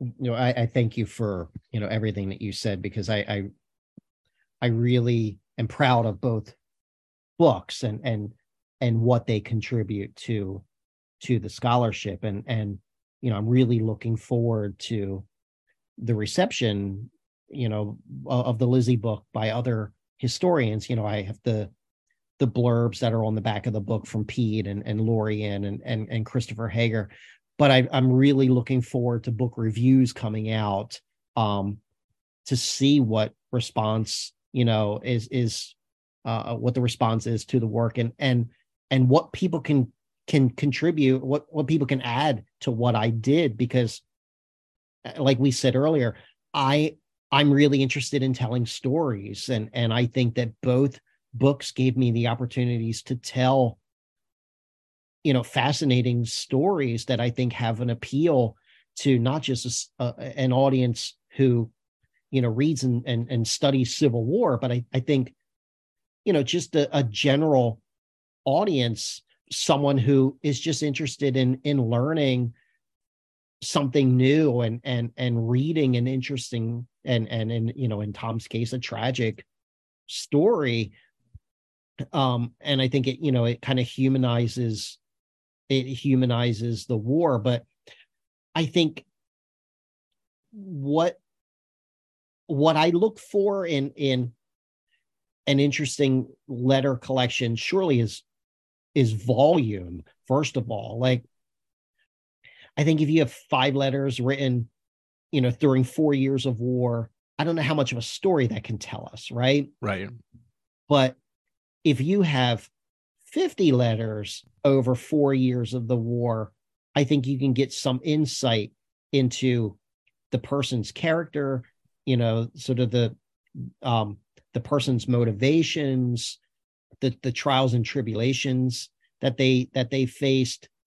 And I, I think that we can learn a lot about the lives of these soldiers. And and i think as historians you know especially so, someone who teaches an introductory level course as as i do teaching uh, you know a course with mostly freshmen in it you do a lot of generalizations in in your classes right? You don't really have a lot of time to to get into the weeds.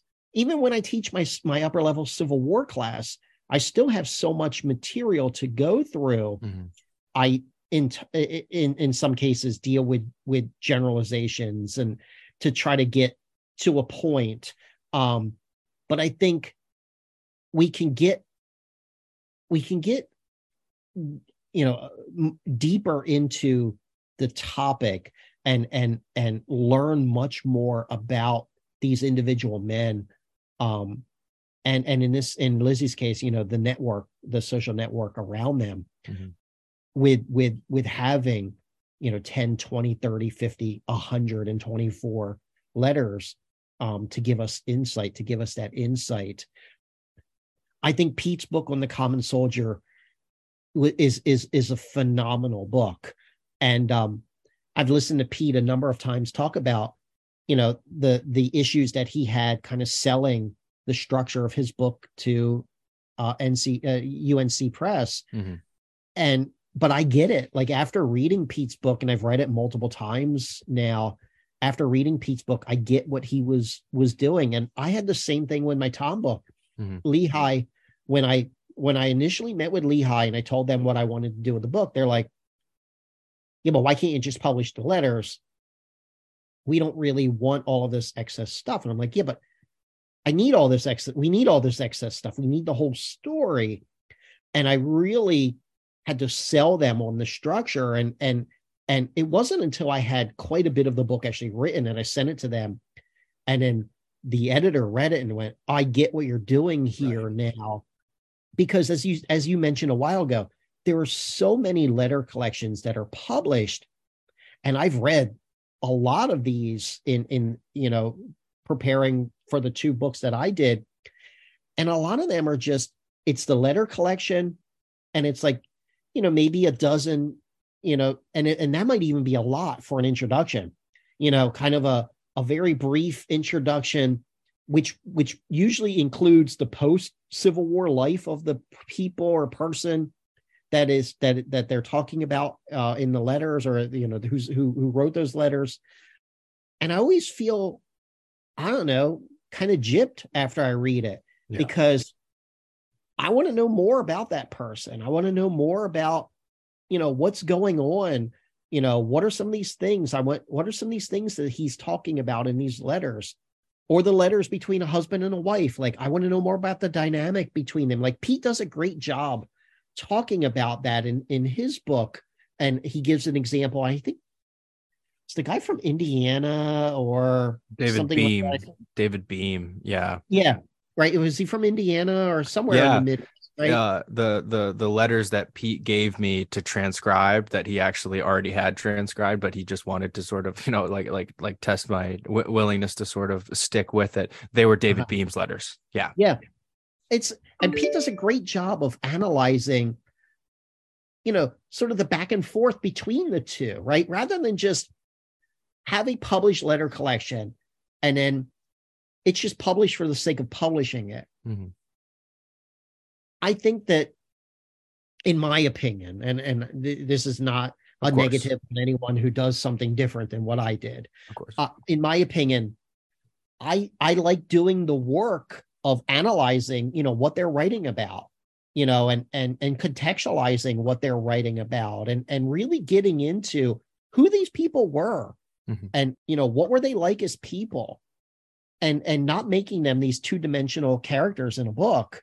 You know, I I really want readers that when they when they finish my books that they they they feel like they know, you know, these these people kind of like like I said earlier with with me and and and my my research assistant talking about the 16 guys with Lizzie like it's they stick with you where you know we we still like I said we had lunch 2 weeks ago we still talk about these guys and and what we liked about them what frustrated us about them and and and I don't know if you get that from some of these other published collections No, yeah, I, I completely agree with you, and obviously, I I we, we I, I do not think we're denigrating anybody who you know publishes other edited collections at all. It, and honestly, it sounds like from your experience, those are pressures put on them from publishers. I would be astonished if you know all these people putting out edited collections where you know didn't want to include all of those uh, nitty gritty biographical details that, at least from the publisher's perspective, seem to just muddy it up because.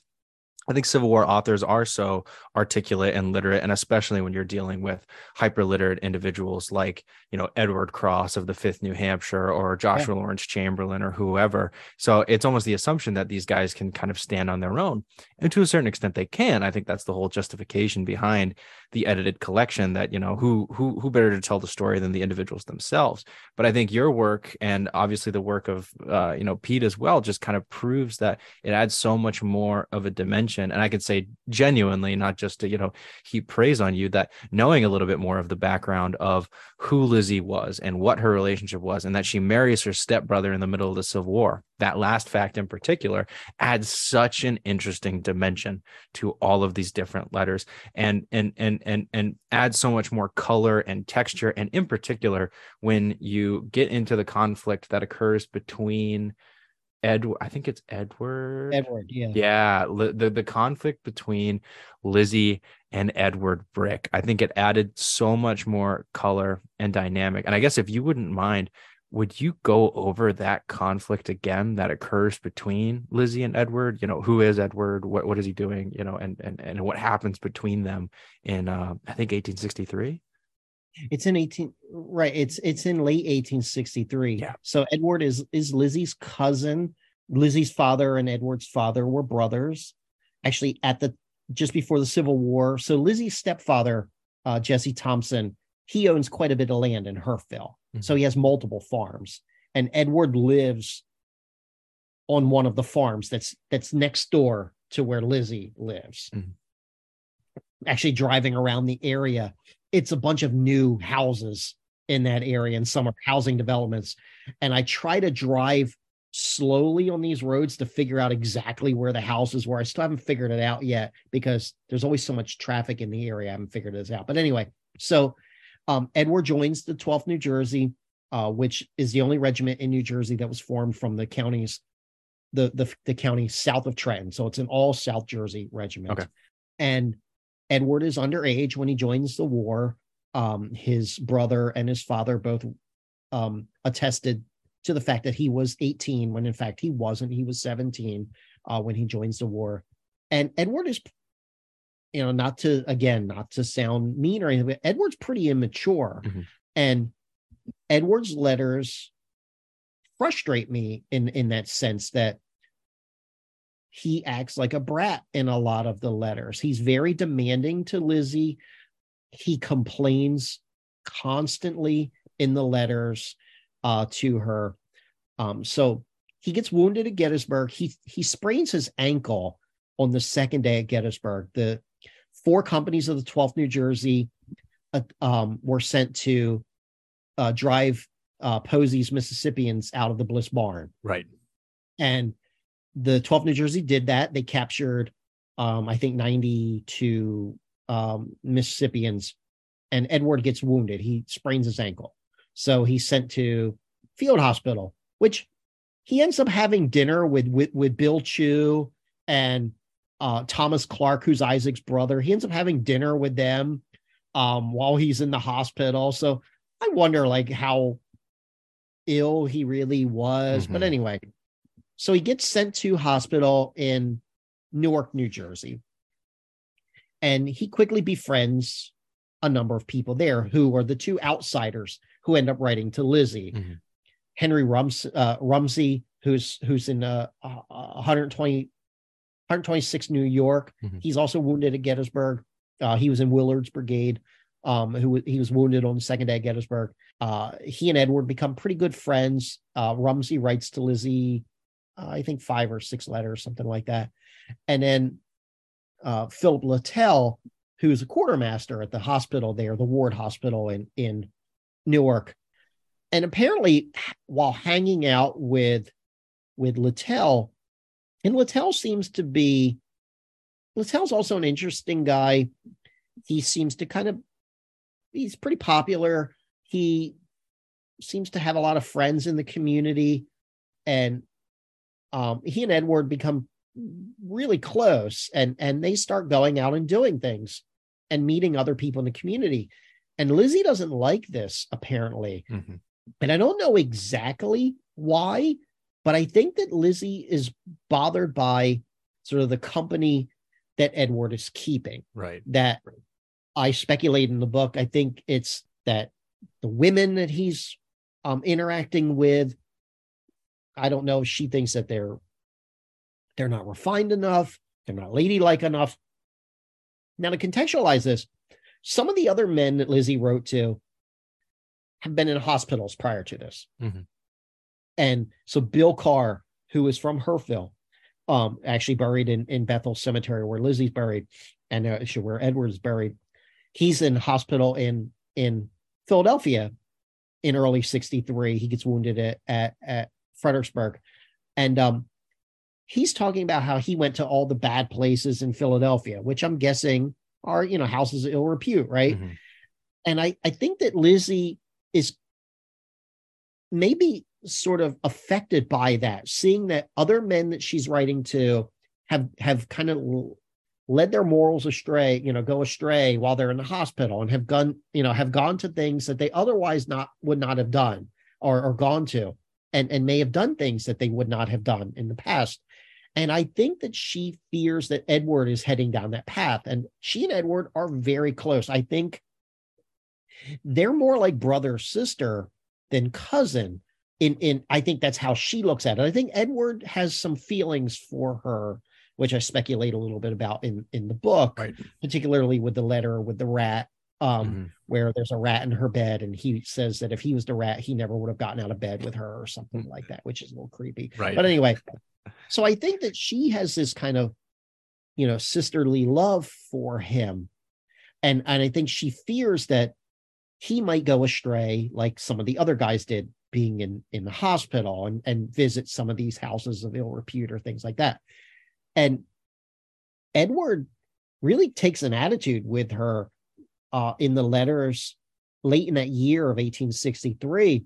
And, you know, he starts justifying the women that he's hanging out with. He's actually hanging out with Mary Crane, who her brother, Stephen Crane, who writes Red Badge of Courage later, you know, in, right. 1895. To, to sort of demonstrate I'm hanging out with respectable women. Yeah. You know, and I go I go ice skating with these women and mm. you know, and, you know, he's kind of justifying, hey, I'm not doing anything bad, but you think I'm doing something bad. Mm-hmm. And she gets mad at him and just completely cuts him off.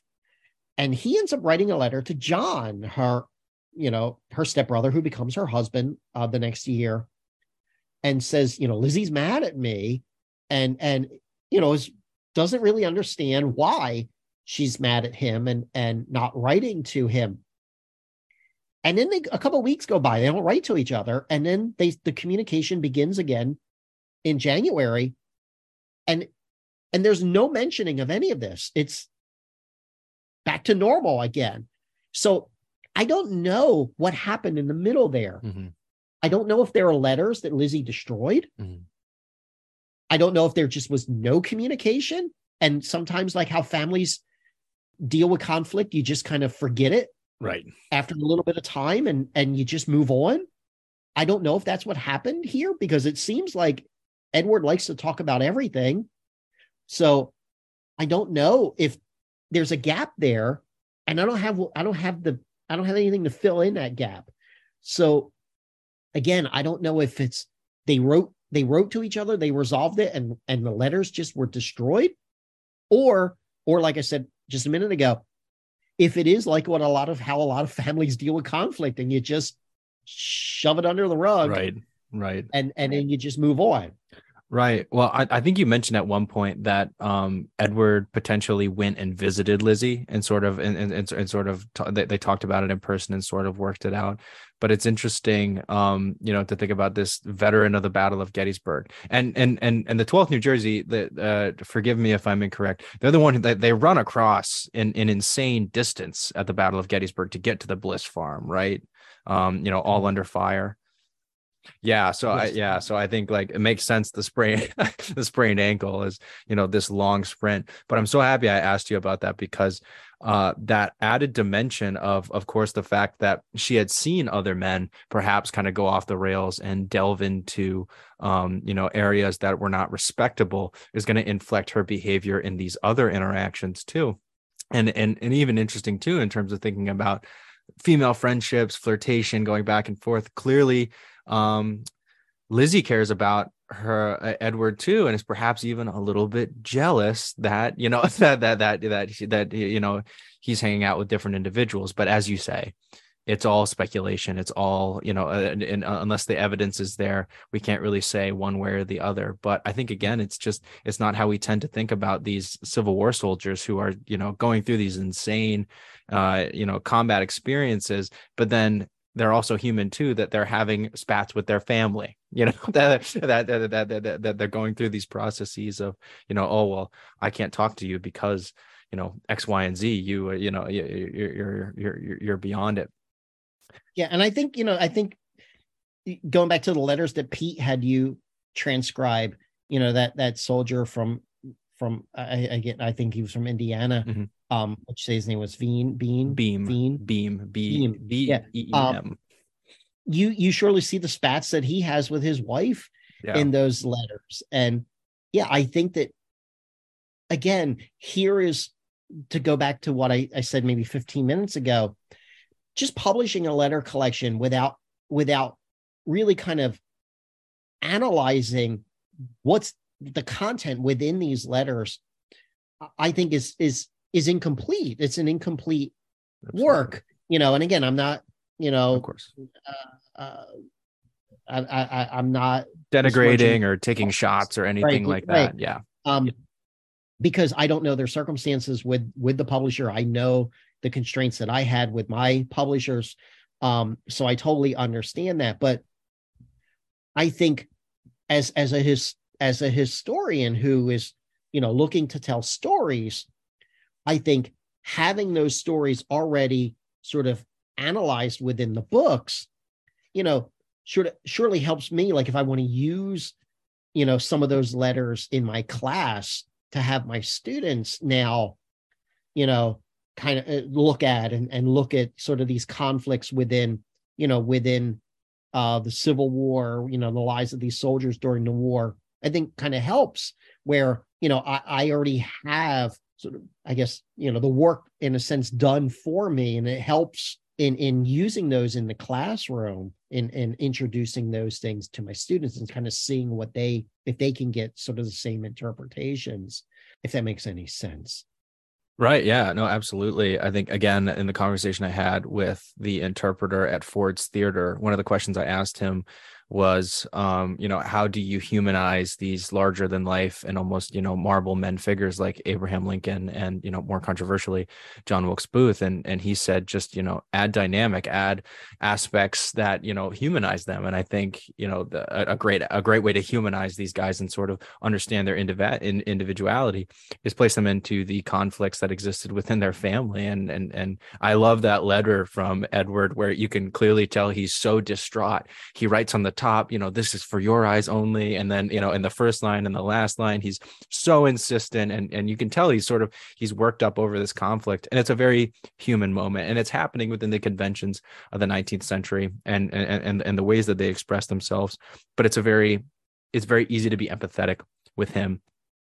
And at that point he's and i'm sorry and at that point he's already expressed to her that he's no longer a christian you know he's he's had this complete falling out with god. And and i think that that really concerns lizzie who religion is very important to her. Seeing him stray from the church i'm sure sent up a huge red flag to her. A- and then knowing that he's hanging out with women that she may not approve of i think just sort of exacerbated the problem, right? With her, that here's a guy who's already strayed from the church. Now he might be hanging out with women that are not maybe as respectable as she would like.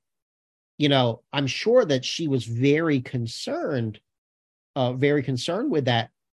And, you know, he has this this religious conflict in those last few months of 1864 and the first few months of 1865, really until he gets sent back to the front, uh, right around the time of the Overland camp, uh, Overland campaign.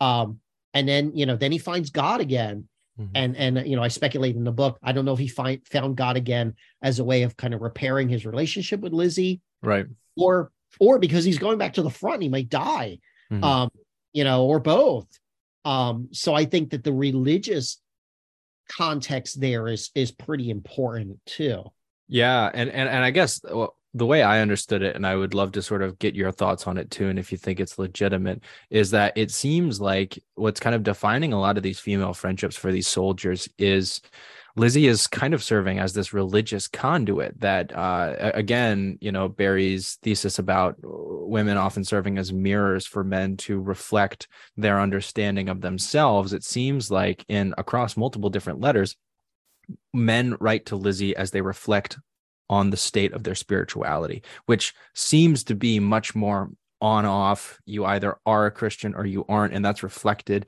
in your consistent behavior. So you can be baptized and sort of go to church for years but then all of a sudden if you sort of lapse out of it you are no longer a christian which is interesting because at least from my perspective that's not necessarily how we think about religion today but would you uh, agree with that kind of characterization that you know lizzie is kind of serving as a religious conduit for a lot of the men um, you know a, a way for them to engage with their spirituality yeah, I, I really, I really do. I think that she's kind of their moral compass, almost, eh, almost in in a sense where she's sort of religious advisor slash, you know, therapists psycho, you know, yeah, therapist, yeah, right. Um, where, you know, they're explaining to her, you know, how they've strayed or the, you know, these thoughts that are happening in their heads and and like someone like Carr you know it's mm-hmm. because of where he's going to in Philadelphia or someone like like Theodore I think he's frustrated with the condition of the army at the end of 1862 after Fredericksburg and and I think you know his thoughts kind of embody those of of most of the soldiers in the army of, in the army of the Potomac at the time you know mm-hmm. his frustrations and and how he's kind of questioning everything apparently in in one of the letters that Lizzie had written to him, she talks about desertion or or encouraging him not to desert. And Theodore writes back that you know that that's not for him, and you know he's not yeah. going to desert. And and um, so I think that Lizzie serves a role, multiple roles for these men. You know, she's she's their she's their connection to home. She's their religious advisor. She's their therapist at times. She's their love interest for someone like Jacob. Um, so I think when we look at women in the Civil War, you know, we we I don't think we understand.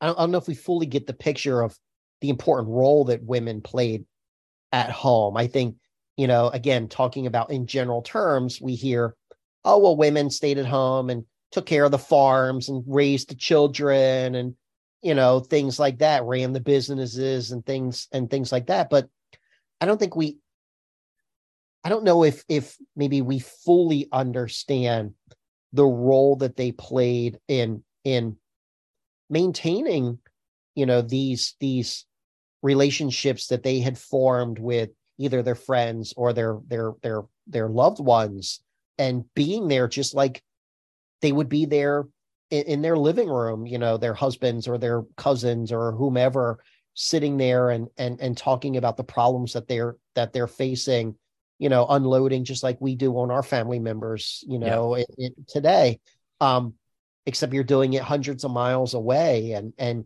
you really can't kind of get a grasp of emotionally how they feel at times because the letters are you know a week old and you don't even know if they're still alive by the time you get these you know these letters. So yeah. I can't imagine that extra dimension added to it yeah for sure well and i think again that's the, the the incredible value of letters to lizzie is that it it comes into conversation with these other texts like Pete's book, or for the Common Soldier, but also I believe Susannah Ural's book on the Texas Brigade, talking hmm. about you know this famous, no, wait, that's not her book.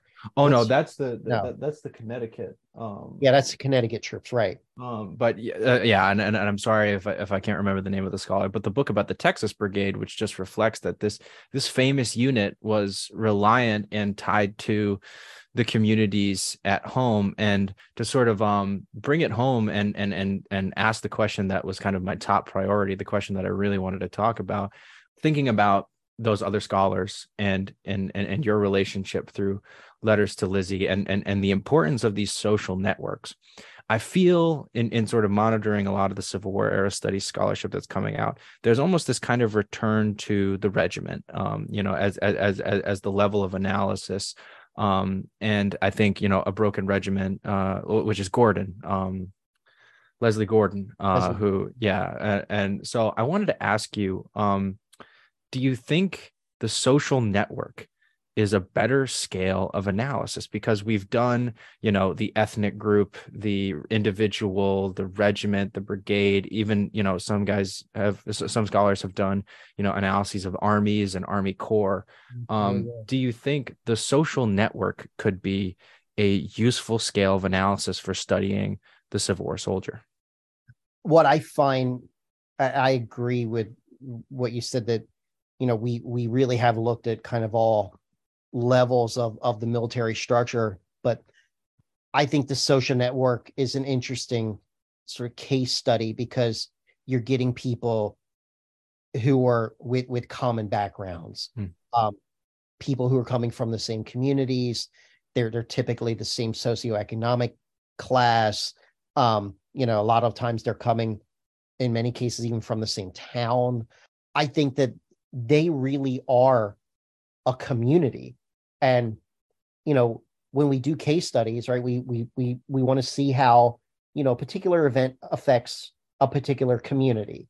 Why not study how you know the civil war or serving in a civil war regiment affected the members of a specific community? Because a regiment although it is representative of a specific area we all know that you know there are some regiments where you have new york regiments where you know you have a lot of new jerseyans within the regiment or you know pennsylvania regiments with with new jerseyans in it or you know vice versa right so it may not be representative of the community where i think looking at a social network really gives us insight into into how the war affected these people yeah, and it forces you to ground it. Um, and I think you did a really good job of grounding it in, you know, the Be- the, the Bethel Methodist church as you know um kind of the origin and taproot of this social network or at least that was you know m- my characterization of your understanding. But no you're ex- you're absolutely right.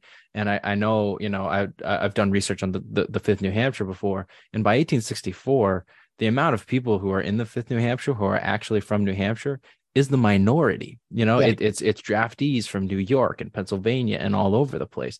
So if you're studying the regiment, it ha- it kind of has to be its own separate institution, and and and at a certain point, it's a separate institution independent of the place it was raised. You know, so I think yeah. this social network, um, I think that's a great answer. That it it grounds you in the actual community um, that you're attempting to analyze. Yeah, I really enjoyed talking to you, Ben. And and you know, if you ever want to talk again, I'll be more than happy to absolutely to you again. You know, don't hesitate in in asking, you know, reaching out. Um, I really appreciate you giving me the time to talk about my research. Please thank uh, Dr. Berry in in connecting us again. Um, you know, I really appreciate everything that he's done for me and no i'll definitely communicate that to him. Um, and thank you for being so generous um, with your time as well especially um, over spring break and yeah so i just th- th- thank you very much. Unfortunately i need to go. I think we could talk for two more hours and i'm almost tempted yeah. to sort of you know come back. Let's finish all the questions yeah and i apologize. We spent like the first 15 minutes just kind of bsing so. no well i like i that was kind of my intention with this podcast in and of itself. And as you know like I, i'm definitely not coming to take civil war talk radio's throne right? Like like like i acknowledge there's already a strong audio uh, uh audio medium for this field. What i wanted to do was a sort of you know more long form stream of consciousness free flowing podcast. That was really my objective with this to go longer to do you know two plus hours um, of content. And honestly what i found so far in my conversations is that I think you really get the best insights when it's like, okay, we come back from the bathroom break and then we start talking about, hey, how do you feel about like, you know, the the PTSD stuff in Civil War era studies? Or how do you feel about using, you know, rebel and Confederate versus this, that, and the other thing, which is totally independent of the questions, which, like I said, you know, whether we get around to all of them or not. Yeah, because we really didn't get in, in into any of the post-war stuff with Lizzie's guys because they all suffer from the ill yeah. effects of the war and die many of them die at very young ages which is tragic yeah, also I, I, would you know. You survive the war but you don't your quality of life isn't very good after the war. And i think you know uh, brian brian matthew jordan's book is so great and was so helpful uh, for me and and others who've who've really looked at post-war and and pensions and and and Yeah, and and I feel like every time I do one of these episodes, I list off like I would love to see a book on this topic and this topic, but like I really would love to see a book, you know, almost even by a doctor on rheumatism, because it seems like yeah. rheumatism seems to be the thing that they talk about the most, which is this arthritis. So I'd love to see a sort of scientific analysis of how does camping in the snow for four years um, affect your body in such a way that you end up dead by you know 46 or or, or something awful like that yeah. um but no i'm I, I really really enjoyed this conversation. Like I said, okay, I, I think we, we definitely could talk some more. Um, and it might be necessary too. So thank you, Ben. Yeah, absolutely. I appreciate it. Yeah, thank you very much. Yeah, it was great talking with you. Yeah,